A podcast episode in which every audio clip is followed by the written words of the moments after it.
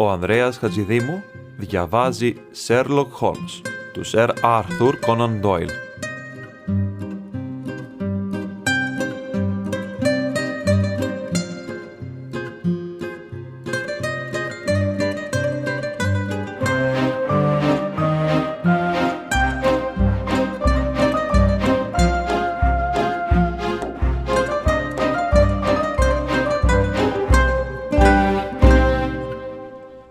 Τα απομνημονεύματα του Sherlock Holmes.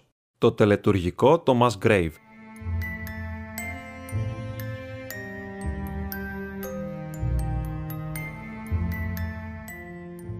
Μια αντίφαση που υπήρχε στον χαρακτήρα του φίλου μου Sherlock και με εξέπλητε πάντα ήταν πως, ενώ τακτοποιούσε τις σκέψεις του με τον πιο μεθοδικό τρόπο και χωρίς να του ξεφεύγει καμιά λεπτομέρεια, γεγονός που είχε αντανάκλαση και στο πολύ προσεγμένο ντύσιμό του, στην καθημερινή του ζωή ήταν τόσο ακατάστατος που καταντούσε ενοχλητικός ακόμα και για ένα συγκάτοικο που έτρεφε τα φιλικότερα αισθήματα απέναντί του. Όχι πως κι εγώ είμαι πολύ τακτικός. Η δύσκολη και ταραχώδη ζωή μου στο Αφγανιστάν, σε συνδυασμό με τον μποέμικο χαρακτήρα μου, με είχαν κάνει να οργανώνω την καθημερινότητά μου με πολύ πιο χαλαρό τρόπο από αυτόν που αρμόζει σε έναν γιατρό. Αλλά σε μένα υπάρχουν όρια και όταν βλέπω κάποιον να βάζει τα πουρα του στο καλάθι με τα κάρβουνα, τον καπνό του στις παντόφλες και τα γράμματα στα οποία δεν έχει ακόμα απαντήσει να τα καρφώνει με ένα μαχαίρι στο ξύλο πάνω από το τζάκι, αρχίζω να θεωρώ τον εαυτό μου πολύ οργανωμένο άνθρωπο. Επίσης, είμαι πεπισμένος πως η σκοποβολή είναι σπορ που γίνεται στην ύπεθρο και όσες φορές και αν είδα τον Χολμ σε μερικές από αυτές τις αναλλαγέ διάθεσης που είχε να ξαπλώνει στην πολυθρόνα με το όπλο γεμάτο και να στολίζει τον απέναντι τείχο με πατριωτικά σύμβολα, ποτέ δεν σκέφτηκα πως αυτό βελτιώνει την εικόνα του δωματίου. Τα δωμάτια μας ήταν πάντα γεμάτα με μπουκάλες με χημικά και με διάφορα πράγματα που σχετίζονταν με εγκλήματα, αλλά σπανίως κάτι από όλα αυτά βρισκόταν σε μια σταθερή θέση. Αντιθέτως, μπορούσε να τα ανακαλύψει κανείς στα πιο ασυνήθιστα μέρη, ακόμα και στην θήκη για το βούτυρο. Το μεγαλύτερό μου βάσανο όμως ήταν τα χαρτιά του. Τον τρομοκρατούσε η ιδέα του να χαθεί κανένα ντοκουμέντο και ιδιαίτερα κάτι που να αφορά παλιές του υποθέσεις, αλλά μόνο μια ή δύο φορές τον χρόνο έμπαινε στον κόπο να τα τακτοποιήσει. Και αυτό γιατί, όπως έχω αναφέρει στην αποσπασματική συλλογή αναμνήσεών μου, από εκείνον τις εκρήξεις ενεργητικότητας κατά τις οποίες κατάφερε πράγματα τα οποία δόξασαν το όνομά του, ακολουθούσαν περίοδοι που νόμιζες πως έχει πέσει σε λίθαργο και απλώς πήγαινε από τον καναπέ στο τραπέζι κουβαλώντας τα βιβλία και το βιολί του. Έτσι μήνες ολόκληρους τα χαρτιά του περιφέρονταν από εδώ και από εκεί και συσσωρεύονταν σε διάφορες γωνιές του σπιτιού. Έμεναν εκεί και κανένας δεν επιτρεπόταν να τα βάλει σε τάξη ή να τα πετάξει στο τζάκι χωρίς την άδεια του ιδιοκτήτη τους. Ένα χειμωνιάτικο βράδυ, την ώρα που καθόμασταν κοντά στο τζάκι, τόλμησα να του πω πως τώρα που είχε τελειώσει με τα διάφορα αποκόμματα που κόλλαγε σε ένα χονδρό βιβλίο, ήταν ώρα να σκεφτούμε πώς θα μπορούσαμε να βελτιώσουμε τις συνθήκες ζωής μας. Το αίτημά μου ήταν δίκαιο και δεν μπορούσε να το αρνηθεί. Σηκώθηκε λοιπόν συνοφριωμένος, πήγε στο δωμάτιό του και επέστρεψε σέρνοντας πίσω του ένα μεγάλο μπαούλο το άνοιξε και καθώς άφησε το σκέπασμά του να πέσει προς τα πίσω, είδα πως μέσα του υπήρχαν δεματάκια χαρτιά δεμένα με κόκκινη κορδέλα. «Εδώ υπάρχουν ένα σωρό υποθέσεις, Watson», είπε κοιτώντας με ένα μυστηριώδες βλέμμα. «Και αν ήξερες τι κρύβεται μέσα σε αυτό το κουτί, θα μου ζήταγες να σκορπίσω και αυτά τα χαρτιά και όχι να χώσω και τα άλλα μέσα». «Αυτό λοιπόν είναι το αρχείο των πρώτων σου υποθέσεων», ρώτησα. Πολλές φορές ευχήθηκα να έβλεπα σημειώσεις για όλες αυτές τις περιπέτειες. Ναι, αγόρι μου. Αυτά είναι όσα έκανα στο παρελθόν πριν να εμφανιστεί ο βιογράφος μου για να με δοξάσει. Με τρυφερότητα, σαν να τα χάιδευε, άρχισε να βγάζει ένα-ένα τα χαρτιά από το κουτί. Δεν είχα πάντα επιτυχίες, Γότσον, είπε. Μερικές φορές βρέθηκα μπροστά σε μεγάλα προβλήματα. Να ο φάκελος της δολοφονίας Στάρλετον. Αυτά αφορούν τον Βάμπερι, τον Κρασέμπορα εδώ είναι η περιπέτεια της γεραιάς Δροσίδας, εδώ η πολύ περιέργη υπόθεση του ασημένιου μπαστούνιου, εδώ η πλήρης κατάθεση του πλατύποδα Ριγκολέτη και της φρικτής γυναίκας του, και εδώ, α, να κάτι που αξίζει να το ψάξουμε. Βήθησε το χέρι του στον Παούλο και σήκωσε ένα μικρό ξύλινο κουτί που άνοιγε σιρταρωτά και θύμιζε αυτά που βάζουν τα παιδιά τα παιχνίδια τους, από εκεί έβγαλε ένα τσαλακωμένο χαρτί, ένα παμπάλαιο κλειδί, ένα ξυλάκι τυλιγμένο με σπάγκο και τρεις κουριασμένους μεταλλικούς δίσκους. «Τι είναι αγόρι μου όλα αυτά» ρώτησε χαμογελώντας με το ύφος που είχα πάρει. «Περίεργη συλλογή. Πολύ περίεργη και πολύ πιο περίεργη είναι η ιστορία με την οποία συνδέονται. Αυτά τα άχρηστα αντικείμενα έχουν ιστορία. Τέτοια ιστορία που τα κάνει να αποτελούν και τα ίδια ιστορία. Τι εννοείς; Ο Σέρλοκ τα σήκωσε ένα-ένα και τα τοποθέτησε πάνω στο τραπέζι. Μετά κάθισε σε μια από τις καρέκλες που υπήρχαν γύρω του και τα κοίταζε με μια λάμψη ικανοποίησης στα μάτια. «Αυτά εδώ», είπε, «είναι όλα όσα έχουν απομείνει να μου θυμίζουν την περιπέτεια που ονομάζω το τελειτουργικό των Masgrave. Τον είχα ακούσει μια-δυο φορές να αναφέρεται στην ιστορία αυτή, αλλά ποτέ δεν είχε καταφέρει να μου πει λεπτομέρειες για αυτή. «Πολύ θα χαιρόμουν», είπα, «αν ήθελες να μου τις διηγηθείς». «Και να μην ασχοληθώ με όλη αυτή την ακαταστασία», ρώτησε χερέκακα. «Να με κατηγορείς μετά πως βρήκα τον τρόπο να αγνοήσω την σχολαστικότητά σου. Θα μου έδινε όμως μεγάλη χαρά να προσθέσεις και αυτήν την υπόθεση στην συλλογή σου γιατί υπάρχουν στοιχεία που την καθιστούν μοναδική στην ιστορία των εγκλημάτων που έγιναν σε αυτό, αλλά και νομίζω σε οποιοδήποτε άλλο κράτος. Θυμάσαι την υπόθεση του Gloria Scott και τη συζήτηση με αυτόν τον δυστυχισμένο άνθρωπο, του οποίου την μοίρα σου οδηγήθηκα, που με έκανε να πρωτοσκεφτώ να κάνω το επάγγελμα που έγινε η σημαντικότερη ασχολία της ζωής μου – μη κοιτάς τώρα που μιλούν για μένα παντού και που το όνομά μου ταυτίζεται με τη λύση περίπλοκων υποθέσεων στις οποίες η σχετική έρευνα έχει φτάσει σε τέλμα. Όταν γνωριστήκαμε σε εκείνη την περιπέτεια που έχεις καταγράψει ως πουδί σε κόκκινο, είχα ήδη δημιουργήσει ένα αρκετά μεγάλο, αν και όχι και πολύ προσοδοφόρο, δίκτυο επαφών. Δεν φαντάζεσαι όμως πόσο δυσκολεύτηκα και πόσο χρειάστηκε να περιμένω μέχρι να καταφέρω να διακριθώ. Όταν πρωτοήλθα στο Λονδίνο, έπιασα ένα διαμέρισμα στην οδό Μοντάνκ, πλάι στο Βρετανικό Μουσείο, και περίμενα να προκύψει κάτι ενδιαφέρον μελετώντας διάφορους κλάδους της επιστήμης, ώστε να βελτιώσω τις γνώσεις μου. Ενδιάμεσα, όλο και κάποια υπόθεση προέκυπτε, κυρίως χάρη στην διαμεσολάβηση παλιών συμφοιτητών μου, οι οποίοι στα τελευταία έτη του Πανεπιστημίου μίλαγαν συχνά για τις μεθόδους μου. Η τρίτη υπόθεση που ανέλαβα ήταν το τελετουργικό Thomas Grave και επειδή σχετιζόταν με σημαντικά γεγονότα, προκάλεσε μεγάλη συζήτηση.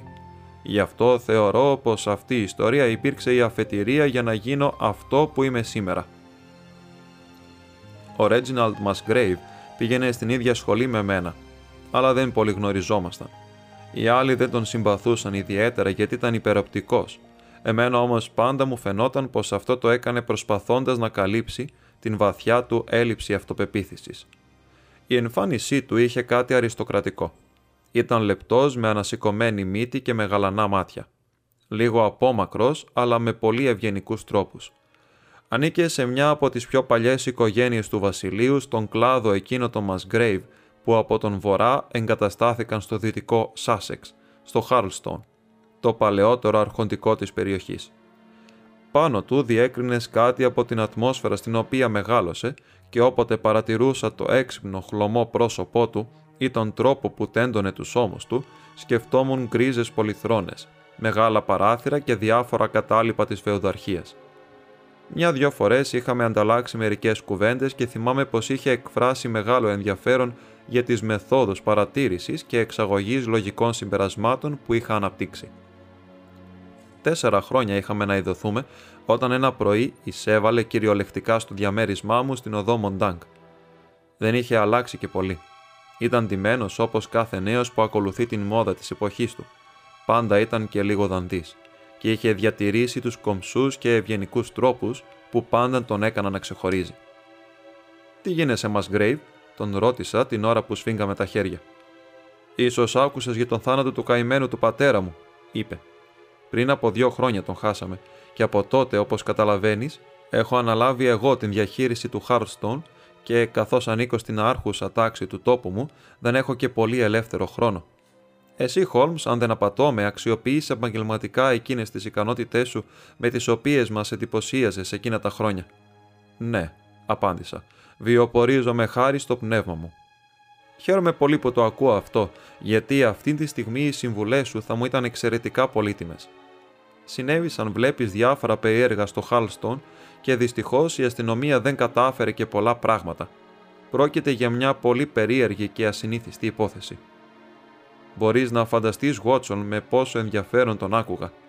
Ήταν η ευκαιρία που περίμενα όλους αυτούς τους μήνες της απαραξίας και στα βάθη της καρδιάς μου πίστευα πως μπορούσα να επιτύχω εκεί όπου άλλοι απέτυχαν. «Πες μου σε παρακαλώ λεπτομέρειες», του είπα.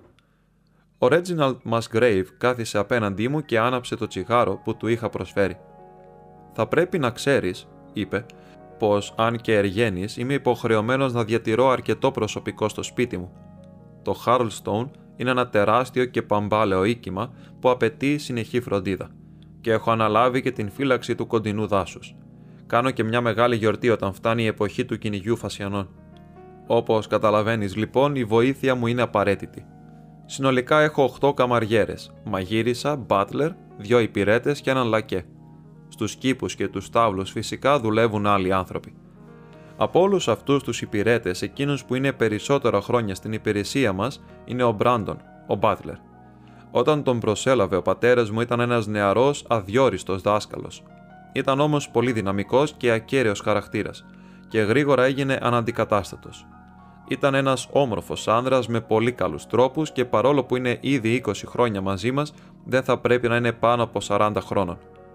Με τα χαρίσματα που έχει, πέρα από όλα τα άλλα, μιλά αρκετές ξένες γλώσσες και παίζει όλα τα μουσικά όργανα, ήταν μεγάλη τύχη για μας το ότι τόσο καιρό ήταν πολύ ευχαριστημένος με την θέση που είχε στο σπίτι μας. Φαντάζομαι πως τον βόλευε και πως δεν είχε και μεγάλη όρεξη να κουραστεί για να ψάξει κάτι άλλο. Πάντως, σε όλους όσοι επισκέφθηκαν αυτά τα χρόνια το Χάρλστον, ο Μπάτλερ έμεινε αξέχαστος. Ένα ελάττωμα μόνο είχε αυτός ο καταπληκτικός τύπος, ήταν λιγάκι Δον Ζουάν και όπως καταλαβαίνει σε μια ήσυχη εξοχή όπως αυτή που μένουμε δεν ήταν και πολύ δύσκολο να έχει επιτυχία. Όσο ζούσε η γυναίκα του ήταν φρόνιμος με το που χείρεψε όμως όλο προβλήματα είχαμε μαζί του. Πριν από λίγους μήνες ελπίσαμε πως θα ησυχάζαμε γιατί αραβωνιάστηκε την Rachel Howells, την δεύτερη καμαριέρα μας. Αλλά λίγο καιρό αργότερα χώρισε και τα έφτιαξε με την Janet Trengelis, την κόρη του φύλακα. Η Ρέιτσελ, που είναι πολύ καλό κορίτσι, αλλά έχει έντονο οαλέζικο ταπεραμέντο, το πήρε πολύ βαριά και κυκλοφορεί ή μάλλον κυκλοφορούσε μέχρι χθες σαν σκιά του εαυτού της. Αυτό ήταν το πρώτο δράμα που συνέβη στο Χάρλστον, αλλά ήρθε και δεύτερο για να μας τρελάνει. Άρχισε όμως με το παράπτωμα και την απόλυση του Μπράντον. Τα πράγματα έγιναν ως εξής. Σου είπα πως ο άνθρωπος ήταν πολύ έξυπνος. Η μεγάλη εξυπνάδα του όμως υπήρξε η αιτία της καταστροφής του και αυτό γιατί τον έκανε να έχει περιέργεια για πράγματα τα οποία δεν τον αφορούσαν. Ιδέα δεν είχα για το πόσο αδιάκριτος ήταν μέχρι που ένα πολύ μικρό γεγονός μου άνοιξε τα μάτια. Όπως σου είπα, το σπίτι είναι τεράστιο. Την περασμένη εβδομάδα, την Τρίτη το βράδυ για την ακρίβεια, δεν μπορούσα να κοιμηθώ γιατί έκανα την βλακία να πιω δυνατό καφέ μετά τον δείπνο. Αφού στριφογύριζα προσπαθώντας ματέως να κοιμηθώ ως τις 2 το πρωί, το πήρα απόφαση πως δεν μπορούσα και άναψα το κερί με την πρόθεση να συνεχίσω το μυθιστόρημα που διάβαζα. Το βιβλίο όμως είχε μείνει στην αίθουσα του πιλιάρδου και έτσι έβαλα την ρόμπα μου και ξεκίνησα να το πάρω. Για να φτάσω στην αίθουσα του πιλιάρδου, έπρεπε να κατέβω την σκάλα και να διασχίσω τον διάδρομο που οδηγεί στην βιβλιοθήκη και το δωμάτιο όπου έχουμε την συλλογή των όπλων. Φαντάζεσαι την έκπληξή μου όταν διέκρινα από την άκρη του διαδρόμου φως στη βιβλιοθήκη. Είχα σβήσει τη λάμπα και είχα κλείσει την πόρτα πριν πάω για ύπνο. Φυσικά η πρώτη μου σκέψη ήταν ότι είχαν μπει κλέφτες. Η τύχη του Χάρλστον είναι σε όλους τους το μήκος, διακοσμημένη με παλιά ε, όπλα. Άρπαξα λοιπόν έναν πέλεκι, έσβησα το κερί που κρατούσα, προχώρησα στις μύτες των ποδιών μου προς τη βιβλιοθήκη και κοίταξα μέσα. Μέσα ήταν ο Μπράντον, ο Μπάτλερ. Ντυμένος κανονικά, καθόταν σε μια πολυθρόνα και κοίταγε ένα χαρτί που είχε στα γόνατά του και έμοιαζε με χάρτη. Κρατούσε το κεφάλι του με τα δυο του χέρια και φαινόταν βυθισμένος στις σκέψεις του. Από το σκοτάδι που βρισκόμουν τον κοίταζα άναυδος. Ένα μικρό φαναράκι στην άκρη του τραπεζιού μου επέτρεπε απλώς να δω πώς φορούσε τα κανονικά του ρούχα. Ξαφνικά σηκώθηκε από το κάθισμά του, έκανε τον κύκλο του γραφείου, το ξεκλείδωσε, τράβηξε ένα από τα συρτάρια έβγαλε ένα χαρτί, επέστρεψε στην αρχική του θέση, το ξεδίπλωσε, το έβαλε κοντά στο κερί και άρχισε να το μελετά με προσοχή. Εξοργίστηκα τόσο από την άνεση με την οποία εξέταζε έγγραφα που ανήκαν στην οικογένειά μου, που έκανα ένα βήμα μπροστά και ο Μπράντον αναπήδησε όταν με είδε να στέκομαι στην πόρτα και να τον κοιτάω. Αμέσως σηκώθηκε όρθιος, έχασε το χρώμα του και έχωσε στο στήθος του το χαρτί που λίγο πριν μελετούσε με τόσο μεγάλη προσοχή. Έτσι, του είπα. Έτσι ανταποδίδεις την εμπιστοσύνη που σου έχουμε δείξει. Αύριο απολύεσαι. Υποκλήθηκε με ύφος ανθρώπου που καταραίει και βγήκε από το δωμάτιο, περνώντας πλάι μου χωρίς να πει λέξη. Το φαναράκι ήταν ακόμα πάνω στο τραπέζι και πλησίασα να δω τι ήταν αυτό το χαρτί που μελετούσε με τόση προσήλωση. Προς μεγάλη μου έκπληξη, δεν ήταν τίποτα σημαντικό. Απλώς τυποποιημένες ερωτήσεις και απαντήσεις που δεχόμαστε και δίνουμε, σαν όρκο, σε μια διαδικασία που ονομάζουμε το τελετουργικό των Grave. Μια τελετή που αφορά μόνο την οικογένειά μας. Τίποτα σημαντικό. Κάτι που το πολύ πολύ να ενδιαφέρει κανέναν ιστορικό, με τον ίδιο τρόπο που θα ενδιέφεραν οικογενειακοί τίτλοι και υποχρεώσεις. Θα πούμε για το χαρτί αργότερα, τον διέκοψα. Αν το θεωρείς απαραίτητο, μου απάντησε κάπως διστακτικά. Να συνεχίσω όμως την διήγησή μου. Κλείδωσα το γραφείο με το κλειδί που είχε αφήσει ο Μπράντον και καθώς γύριζα να φύγω, είδα με έκπληξη πως ο Μπράντον είχε επιστρέψει και με περίμενε στην βάση της σκάλας. «Κύριε Μασγκρέιβ», φώναξε με αγωνία. «Δεν αντέχω τον διασυρμό, κύριε. Πάντα ήμουν περήφανος για την θέση που είχα και ο διασυρμός θα με σκοτώσει. Το αίμα μου θα λερώσει τα χέρια σας, κύριε, αν με οδηγήσετε στην απόγνωση. Αν δεν μπορείτε να με κρατήσετε ύστερα από αυτό που συνέβη, δώστε μου για τον Θεό έναν μήνα περιθώριο να διαδώσω πως φεύγω με δική μου πρωτοβουλία. Αυτό μπορώ να το κάνω, κύριε Μασγκρέιβ. Δεν αντέχω όμως να διασυρθώ σε όλους τους γνωστούς μου. Δεν σου αξίζει τόση επίοικια, Μπράντον, το απάντησα. Αλλά τέλος πάντων, επειδή είσαι πολλά χρόνια κοντά μας, δεν θα πω τίποτα. Ένας μήνας όμως είναι μεγάλο διάστημα. Φρόντισε να φύγεις σε μια εβδομάδα και πες ό,τι θέλεις. Μόνο μια εβδομάδα, κύριε, φώναξε με απελπισία. Δεκαπέντε μέρες, έστω δεκαπέντε μέρες. Μια εβδομάδα, επανέλαβα. Και να θεωρείς τον εαυτό σου τυχερό. Έφυγες σέρνοντα τα βήματά του και με το κεφάλι σκυμμένο. Έσβησα το φως και γύρισα στο δωμάτιό μου. Επί δύο μέρες ο Μπράντον ήταν άψοχο στα καθήκοντά του. Εγώ δεν έκανα τίποτα και απλώς περίμενα να δω πώς θα προσπαθήσει να καλύψει το παράπτωμά του. Την τρίτη μέρα μετά το συμβάν δεν εμφανίστηκε, όπως συνέβαινε συνήθως μετά το πρόγευμα για να πάρει τις οδηγίες της ημέρας. Βγαίνοντας από την τραπεζαρία, έπεσα πάνω στην καμαριέρα την Ρέιτσελ Χάουελ. Όπως σου είπα, είχε αρρωστήσει, μόλις είχε συνέλθει κάπως, αλλά ήταν ακόμα πάρα πολύ χλωμή και καταβεβλημένη και έτσι την επέπληξα που ξανάρχισε τη δουλειά. Θα έπρεπε να ήσουν στο κρεβάτι, της είπα. Ξαναπιάνεις δουλειά μόλις συνέλθεις. Με κοίταξε με τόσο παράξενο ύφος που άρχισα να υποπτεύομαι πως κάτι είχε πάθει το μυαλό της. Είμαι αρκετά δυνατή, κύριε Μασγκρέιβ, είπε. Θα δούμε τι θα πει ο γιατρός, απάντησα. Τώρα να πας να ξεκουραστείς. Κατεβαίνοντας μόνο, πες στον Μπράντον πως θέλω να τον δω. Ο Μπάτλερ έφυγε, είπε. Έφυγε, πού πήγε; Έφυγε, κανείς δεν τον έχει δει. Δεν είναι στο δωμάτιό του. Ω ναι, έφυγε, έφυγε. Έκανε λίγο πίσω, στηρίχτηκε στον τοίχο, τριγκλίζοντα και γελώντας ταυτόχρονα, ενώ εγώ τρομοκρατημένος από την κρίση ιστερίας της Ρέιτσελ, χτύπησα το κουδούνι να έρθει κάποιος να με βοηθήσει. Το κορίτσι μεταφέρθηκε στο δωμάτιό του, φωνάζοντας και κλαίγοντας γοερά, και εγώ άρχισα να ρωτάω για τον Μπράντον. Δεν υπήρχε αφιβολία πως είχε εξαφανιστεί. Το κρεβάτι του ήταν άθικτο. Δεν είχε κοιμηθεί εκεί και κανένας δεν τον είχε δει από το προηγούμενο βράδυ. Από την ώρα που αποσύρθηκε. Δεν φαινόταν όμως να έχει βγει από το σπίτι, γιατί το πρωί όλες οι πόρτες και όλα τα παράθυρα είχαν βρεθεί κλειστά. Τα ρούχα του, το ρολόι του, ακόμα και τα λεφτά του ήταν στο δωμάτιό του. Μόνο το μαύρο του κοστούμι, αυτό που φόραγε συνήθως, έλειπε και οι παντόφλες του, τα παπούτσια του όμως ήταν εκεί. Πού να πήγε ο Μπράντον μέσα στη νύχτα και τι απέγινε. Φυσικά ψάξαμε όλο το σπίτι. Από το κελάριο στην σοφίτα, αλλά ούτε ίχνος. Σου είπα ήδη πως το Χάρλστον είναι λαβύρινθος, ειδικά η παλαιότερη πτέρυγά του που σήμερα είναι ακατοίκητη. Ψάξαμε όμως παντού. Άφαντος ο Μπάτλερ. Μου ήταν δύσκολο να πιστέψω πως έφυγε αφήνοντας όλα του τα υπάρχοντα. Πού ήταν όμως; Πήγα στην αστυνομία, αλλά δεν κατάφερε τίποτα. Η βροχή που είχε πέσει την προηγούμενη νύχτα είχε μου σκέψει τα πάντα γύρω από το σπίτι και είχε σβήσει κάθε ίχνος. Έτσι είχε η κατάσταση όταν ένα νέο περιστατικό τράβηξε την προσοχή μας από το αρχικό μυστήριο. Για δύο μέρες η Ρέιτσελ Χάουελς ήταν πάρα πολύ άρρωστη. Μια πάθαινε τελείριο, μια κρίση ιστερίας και χρειάστηκε να φέρουν μια νοσοκόμα να την προσέχει τη νύχτα. Την τρίτη νύχτα από την εξαφάνιση του Μπράντον, η νοσοκόμα, βλέποντας την ασθενή να κοιμάται ήσυχα, πήρε και εκείνη έναν υπνάκο στην πολυθρόνα της και όταν ξύπνησε το πρωί, βρήκε το κρεβάτι άδειο, το παράθυρο ανοιχτό και την άρρωστη εξαφανισμένη. Με ξύπνησαν αμέσως και με δυο βοηθούς άρχισα να ψάχνω το κορίτσι. Δεν δυσκολευτήκαμε να ανακαλύψουμε προς τα πού πήγε, γιατί τα ίχνη που ξεκινούσαν από το παράθυρό της ήταν πολύ καθαρά. Μέχρι το χορτάρι όμως και το σημείο που ξεκινούσε ένα μονοπάτι σκεπασμένο με χαλίκια, όπου εξαφανίζονταν. Το μονοπάτι οδηγεί στους κήπους και σε μια λίμνη που σε μερικά σημεία έχει βάθος 8 πόδια. Μετά το μονοπάτι στην άκρη της λίμνης δεν υπήρχαν άλλα ίχνη. Φαντάζεσαι πώς νιώσαμε. Κουβαλήσαμε αμέσως δίχτυα και απόχες και αρχίσαμε να ψάχνουμε μήπως βρούμε πτώμα. Τίποτα όμως. Το μόνο που φέραμε στην επιφάνεια ήταν ένα σάκος και ένα παράξενο αντικείμενο, παμπάλαιο, μεταλλικό, σκουριασμένο και με κάτι θαμπομένα πια κρίσταλα.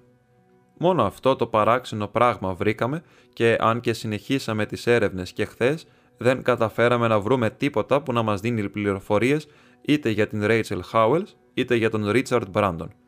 Η τοπική αστυνομία βρίσκεται σε αδιέξοδο και ήρθα σε σένα γιατί μου φάνηκε η μόνη λύση που μου απέμενε.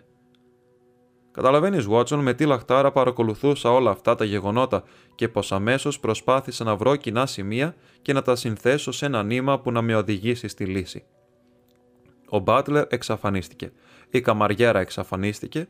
Η καμαριέρα ήταν ερωτευμένη με τον Μπάτλερ, είχε όμως και λόγους να έχει αρχίσει να τον μισεί. Στις φλέβες της κυλά ουαλέζικο αίμα, όλο πάθος, καυτό, έφλεκτο. Πριν από την εξαφάνισή της ήταν σε έξαλλη κατάσταση. Εξαφάνισε στη λίμνη ένα σάκο με παράξενα αντικείμενα. Αυτά ήταν τα στοιχεία που έπρεπε να εξεταστούν, αλλά κανένα δεν άγγιζε τον πυρήνα του προβλήματος. Ποια ήταν η αφετηρία όλων αυτών των γεγονότων, εκεί βρισκόταν η άκρη του νήματος. Πρέπει να δω το χαρτί μας, Γκρέιβ, είπα. Αυτό που ο μπάτλερ σου ήθελε να μελετήσει παρά το ρίσκο να χάσει τη θέση του. Είναι μια παράλογη διαδικασία, μια αναχρονιστική τελετή της οικογένειας, απάντησε, που διατηρείται μόνο και μόνο επειδή είναι πολύ παλιά. Έχω φέρει ένα χαρτί με τις ερωτήσεις και τις απαντήσεις που ακούγονται, αν θέλεις να του ρίξεις μια ματιά. Να, δες. Μου έδωσε λοιπόν Watson το χαρτί που έχω εδώ πέρα.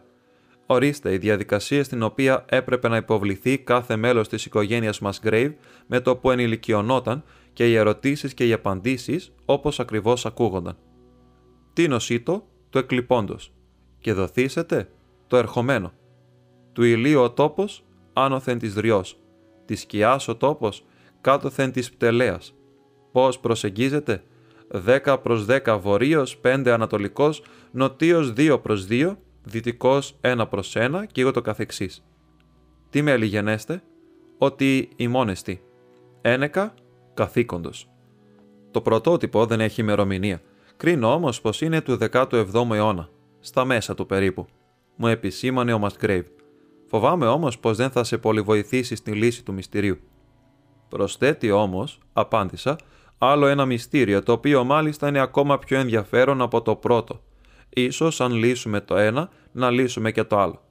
Συγγνώμη, αλλά ο μπάτλερ σου, που όπως είπες είναι ευφιέστατο, νομίζω πως διαθέτει ένστικτο που δεν είχαν δεκάδες γενιές Μασγκρέιβ. Δεν μπορώ να καταλάβω πώ σκέφτεσαι, είπε ο Μασγκρέιβ. Για μένα το χαρτί δεν έχει καμιά πρακτική σημασία. Για μένα έχει τεράστια σημασία και νομίζω πως της ίδιας άποψης είναι και ο Μπράντον.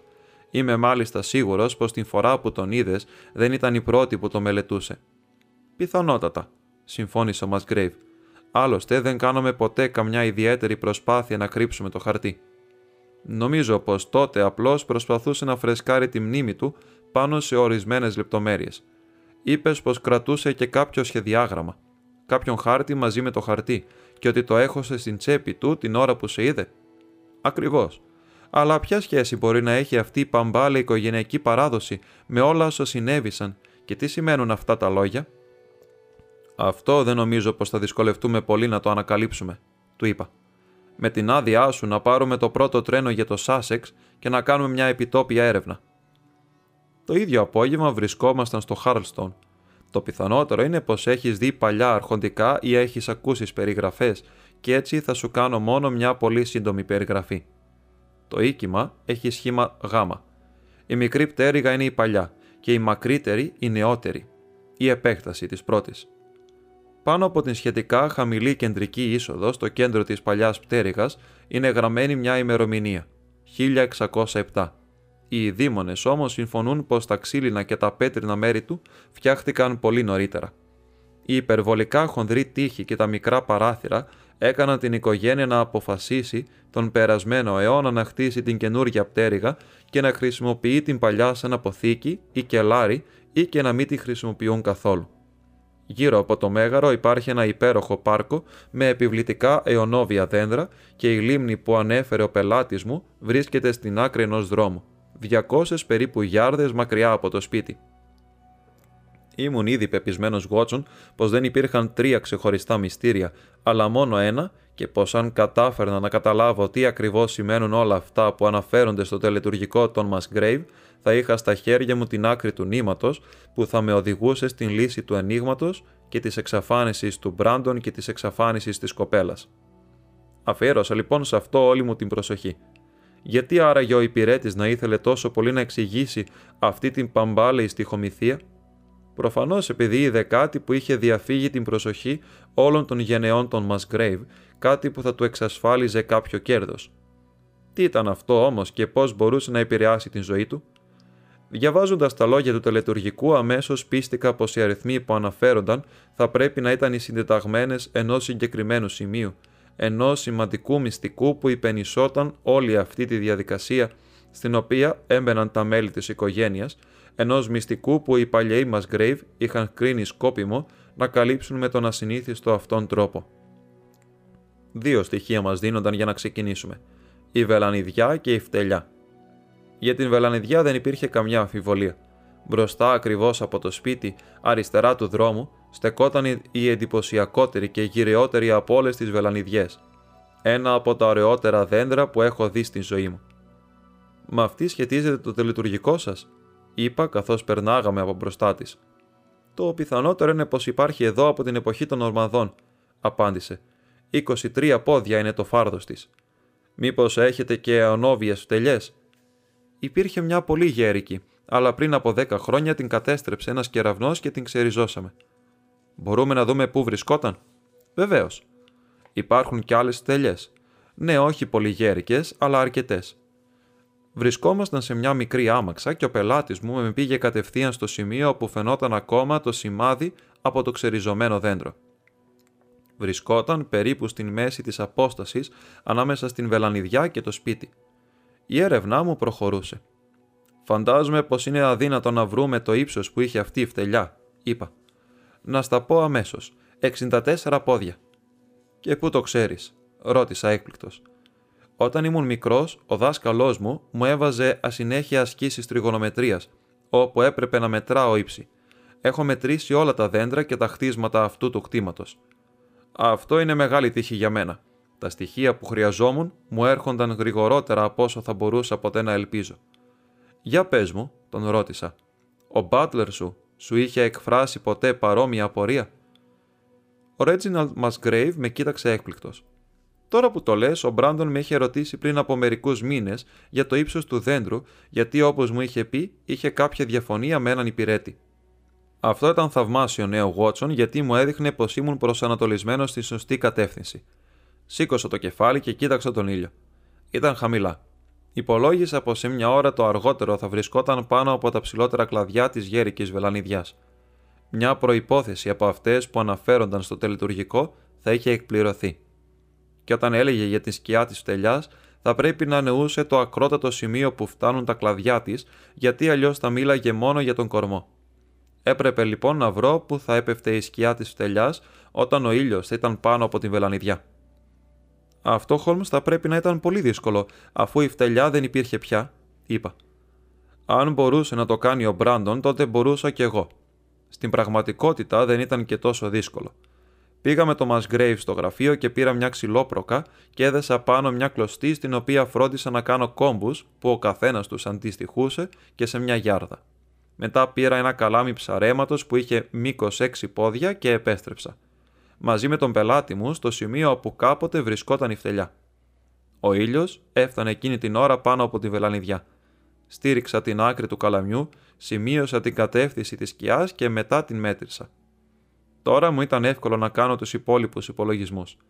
Αν ένα καλάμι 6 ποδιών έριχνε σκιά 9 ποδιών, τότε ένα δέντρο 64 ποδιών θα έριχνε σκιά 96 ποδιών. Η διεύθυνση της σκιάς θα ήταν βεβαίως ίδια και στις δυο περιπτώσεις. Μέτρησα την απόσταση και έφτασα σχεδόν στον τοίχο του σπιτιού. Και εκεί έβαλα τα ξυλόπροκα.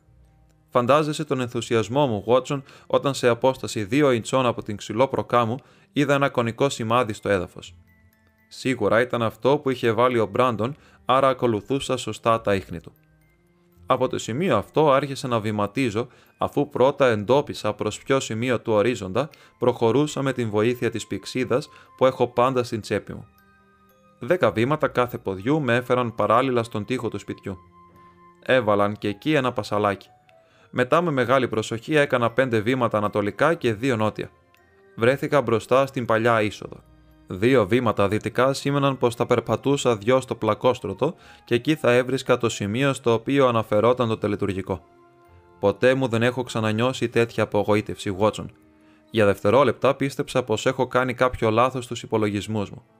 Ο ήλιος έστελνε τις αχτίνες του στο πλακόστρωτο και έβλεπα τις πέτρες να λαμπυρίζουν, χωμένες καλά στη γη, ακούνητες εδώ και πάρα πολλά χρόνια.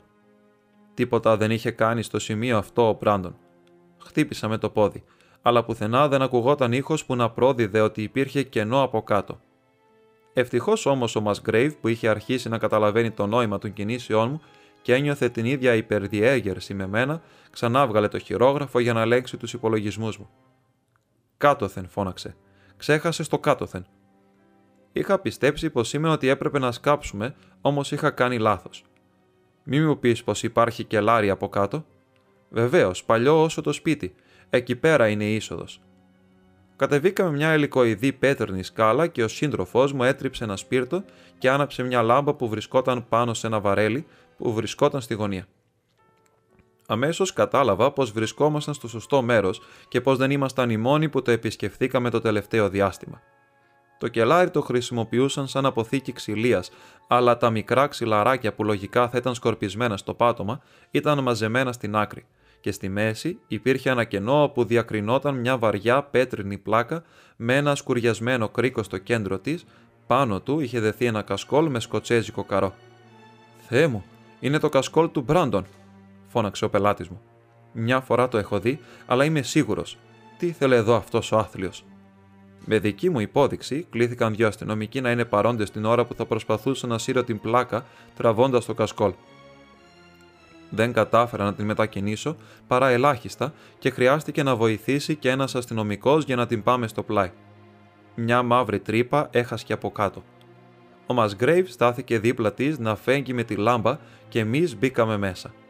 Στα 7 περίπου πόδια υπήρχε ένας θάλαμος 4x4. Σε μια άκρη του βρισκόταν ένα ξύλινο μπαούλο με εμπρούτζινους μεντεσέδες. Το καπάκι του ήταν ανοιχτό και στηριζόταν με ένα παμπάλαιο κλειδί. Εξωτερικά το μπαούλο ήταν σκεπασμένο με τόνους σκόνη. Μύκητες είχαν φάει το ξύλο και στο εσωτερικό υπήρχαν κάτι πολύ παλιά μεταλλικά αντικείμενα. Προφανώς αρχαία νομίσματα σαν αυτά που κρατάω τώρα, σκόρπια στον πάτο και τίποτα άλλο. Εκείνη τη στιγμή σταματήσαμε να ασχολούμαστε με τον Παούλο γιατί το μάτι μας έπεσε σε κάτι που ήταν σοριασμένο πλάι του. Ήταν το σώμα ενός νεαρού άνδρα που φορούσε ένα μαύρο κοστούμι. Το κεφάλι του ήταν μέσα σχεδόν στον Παούλο και τα χέρια του κρέμονταν με αποτέλεσμα εξαιτίας της τάσης αυτής όλο του το αίμα να έχει συγκεντρωθεί στο κεφάλι, να έχει μελανιάσει, να το έχει παραμορφώσει και να μην αναγνωρίζεται το πρόσωπο του νεκρού. Το ύψος όμως, τα μαλλιά, τα ρούχα δεν άφησαν καμιά αμφιβολία στον πελάτη μου, όταν τραβήξαμε το πτώμα πάνω, πως επρόκειτο για το χαμένο Μπάτλερ. Ήταν μερικές μέρες νεκρός, αλλά τίποτα πάνω του, έστω μία αμυχή, δεν πρόδιδε την αιτία του τραγικού του τέλους. Βγάζοντας το πτώμα από το κελάρι, βρεθήκαμε μπροστά σε ένα πρόβλημα εξίσου δύσκολο με αυτό που είχαμε αντιμετωπίσει αρχικά. Πρέπει να σου ομολογήσω, Βότσον, πως εκείνη τη στιγμή ήμουν πολύ απογοητευμένος από την πορεία της έρευνας. Πίστευα πως θα έλυνα το μυστήριο με το που θα έβρισκα το σημείο στο οποίο παραπέμπει το τελετουργικό. Αλλά όταν έφτασα εκεί, κατάλαβα πως βρισκόμουν μακριά από το μυστικό που η οικογένεια φύλαγε τόσους αιώνες. Βεβαίως, έλυσα το μυστήριο της εξαφάνισης του Μπράντον, αλλά έπρεπε πια να ανακαλύψω γιατί είχε αυτή την κατάληξη και τι ρόλο έπαιξε η εξαφανισμένη καμαριέρα. Κάθισα στο βαρέλι που βρισκόταν στη γωνία και άρχισα να ξανασκέφτομαι την υπόθεση, πιάνοντας το νήμα από την αρχή. Ξέρεις την μέθοδο που ακολουθώ σε τέτοιες περιπτώσεις, Watson. Βάζω τον εαυτό μου στη θέση του άλλου και λαμβάνοντας υπόψη μου την δική του ευφυα, προσπαθώ να φανταστώ πώς θα είχα αντιδράσει σε παρόμοια κατάσταση. Στην προκειμένη περίπτωση τα πράγματα ήταν πιο απλά από όσο συνήθως, γιατί ο Μπράντον ήταν πανέξυπνος, άρα δεν θα είχε κάνει άστοχες κινήσεις. Ήξερε πως υπήρχε κάτι πολύτιμο. Εντόπισε το σημείο, ανακάλυψε πως η πέτρα ήταν πολύ βαριά για να τη σηκώσει κάποιος μόνος του. Τι έκανε μετά; Βοήθεια απ' έξω δεν μπορούσε να φέρει. Ακόμα και αν είχε κάποιον που να εμπιστεύεται απολύτως, θα έπρεπε να του ξεκλειδώσει την πόρτα και να ρισκάρει να τον ανακαλύψουν. Καλύτερα να τον βοηθούσε κάποιος από το σπίτι. Από ποιο να το ζητήσει; Το κορίτσι του ήταν αφοσιωμένο. Ένας άντρας δύσκολα παραδέχεται πως μια γυναίκα μπορεί να σταματήσει να τον αγαπά, όσο άσχημα και να της έχει φερθεί. Θα έκανε ό,τι μπορούσε για να την κατευνάσει και να την κάνει να τον βοηθήσει. Μαζί θα πήγαιναν τη νύχτα στο κελάρι και μαζί θα μπορούσαν να σηκώσουν την πέτρα. Αλλά ακόμα και για δύο ανθρώπους, που ο ένας ήταν και γυναίκα, ήταν πολύ δύσκολο να τραβήξουν την βαριά πέτρα. Ένας γεροδεμένος αστυνομικός από το Σάσεξ και εγώ δυσκολευτήκαμε αρκετά. Αυτοί πώς τα κατάφεραν, προφανώς τράβηξαν λίγο την πέτρα και άρχισαν να χώνουν κλαδιά μέχρι να μεγαλώσει αρκετά το άνοιγμα για να μπορούν να περάσουν. Μετά την στήριξαν με το μεγάλο κλαρί που όπως το πλάκωσε η πέτρα και το πίεσε στο ρήθρο και του έκανε τις αυλακές που είδα. Όσο εδώ καλά πήγαινα. Τώρα πώς να αναπαραστήσω το δράμο που παίχτηκε εκείνη τη νύχτα; Σίγουρα ένας μόνο χώραγε να μπει μέσα και αυτός θα ήταν ο Μπράντον το κορίτσι θα πρέπει να περίμενε πάνω. Ο Μπράντον θα άνοιξε τον μπαούλο, θα ανέβασε πάνω ό,τι υπήρχε μέσα, μια που δεν βρέθηκε τίποτα μέσα και μετά, μετά τι έγινε. Ποια βλόγα εκδίκησης άναψε ξαφνικά μέσα σε αυτή την παθιασμένη κέλτισα, όταν είδε πως ο άνδρας που την αδίκησε, ίσως μάλιστα την αδίκησε παραπάνω από όσο ξέρουμε, βρισκόταν στο έλεό της. Τυχαία άραγε να γλίστρησε το ξύλο, να έπεσε η πέτρα και να έκλεισε τον Μπράντον ζωντανό στον τάφο του η κοπέλα ευθύνεται μόνο για την αποσιώπηση του γεγονότος, ή μήπως με μια ξαφνική παρορμητική κίνηση το έσπρωξε. Όπως και να ήταν, μου φάνηκε πως έβλεπα την κοπέλα να ανεβαίνει τρέχοντας την περιστρεφόμενη σκάλα με τα ευρήματα στα χέρια, με τις φωνές του έγκλειστου να χτυπάν στα αυτιά της και τον κρότο που έκανε η πέτρα κλείνοντας για πάντα από κάτω της τον άπιστο αγαπημένο της να τρυπά το μυαλό της. Αυτό ήταν το μυστικό που είχε κάνει το πρόσωπό της να χάσει το χρώμα του, που είχε καταστρέψει τα νεύρα της, που την έκανε να γελάει ιστερικά το επόμενο πρωί. Αλλά τι υπήρχε στον Παόλο, τι τα έκανε τα ευρήματα; Φυσικά θα πρέπει να ήταν τα παράξενα αντικείμενα που ανέσυρε ο πελάτης μου από την λίμνη. Θα τα πέταξε εκεί με την πρώτη ευκαιρία για να κρύψει και τα τελευταία ίχνη του εγκλήματός της. Για κανένα εικοσάλεπτο έμεινα ακίνητος, αναλογιζόμενος όλα αυτά τα γεγονότα. Ο Μασγκρέιβ βρισκόταν ακόμα κοντά στην τρύπα με τη λάμπα στο χέρι, ρίχνοντας το φως προς διάφορες κατευθύνσεις. Πρόκειται για νομίσματα του Κάρολου του Πρώτου, είπε δείχνοντάς μου μερικά από αυτά που είχαν μείνει στον Παόλο. Άρα βρήκαμε πότε ξεκίνησε το τελετουργικό. Ίσως ανακαλύψουμε και τίποτα άλλο που να έχει σχέση με τον Κάρολο τον Πρώτο. Πετάχτηκα ξαφνικά, ενθυμούμενα στα πρώτα λόγια του τελετουργικού. Για να ξαναδώ το περιεχόμενο του σάκου που ψαρέψαμε στη λίμνη. Ανεβήκαμε στο γραφείο και άπλωσε τα αντικείμενα μπροστά μου. Τώρα καταλάβαινα γιατί του φάνηκαν τόσο ασήμαντα όταν τα είδε. Το μέταλλο είχε μαυρίσει εντελώς και οι πέτρες ήταν θαμπές, χωρίς καμία λάμψη. Έτριψα ένα από αυτά στο μανίκι μου και αμέσως είδα μια λάμψη στη σκιά της χούφτας μου. Το μεταλλικό αντικείμενο είχε στρογγυλό σχήμα, αλλά ήταν παραμορφωμένο. Σκέψου μας, Γκρέιβ, πως οι βασιλόφρονες είχαν προβλήματα ακόμα και μετά τον θάνατο του βασιλιά και έφυγαν από την Αγγλία αφήνοντας τα πολυτιμότερα υπάρχοντά τους πίσω για να τα ξαναβρούν σε καλύτερους καιρούς. Ο πρόγονός μου, ο Σερ Ραλφ Μασγκρέιβ, ήταν διακεκριμένος υπότης και δεξί χέρι του Κάρολου του Δεύτερου, στις εκστρατείες του, είπε ο φίλος μου. Α, μάλιστα, απάντησα. Αυτό νομίζω πως είναι το τελευταίο στοιχείο που μας έλειπε.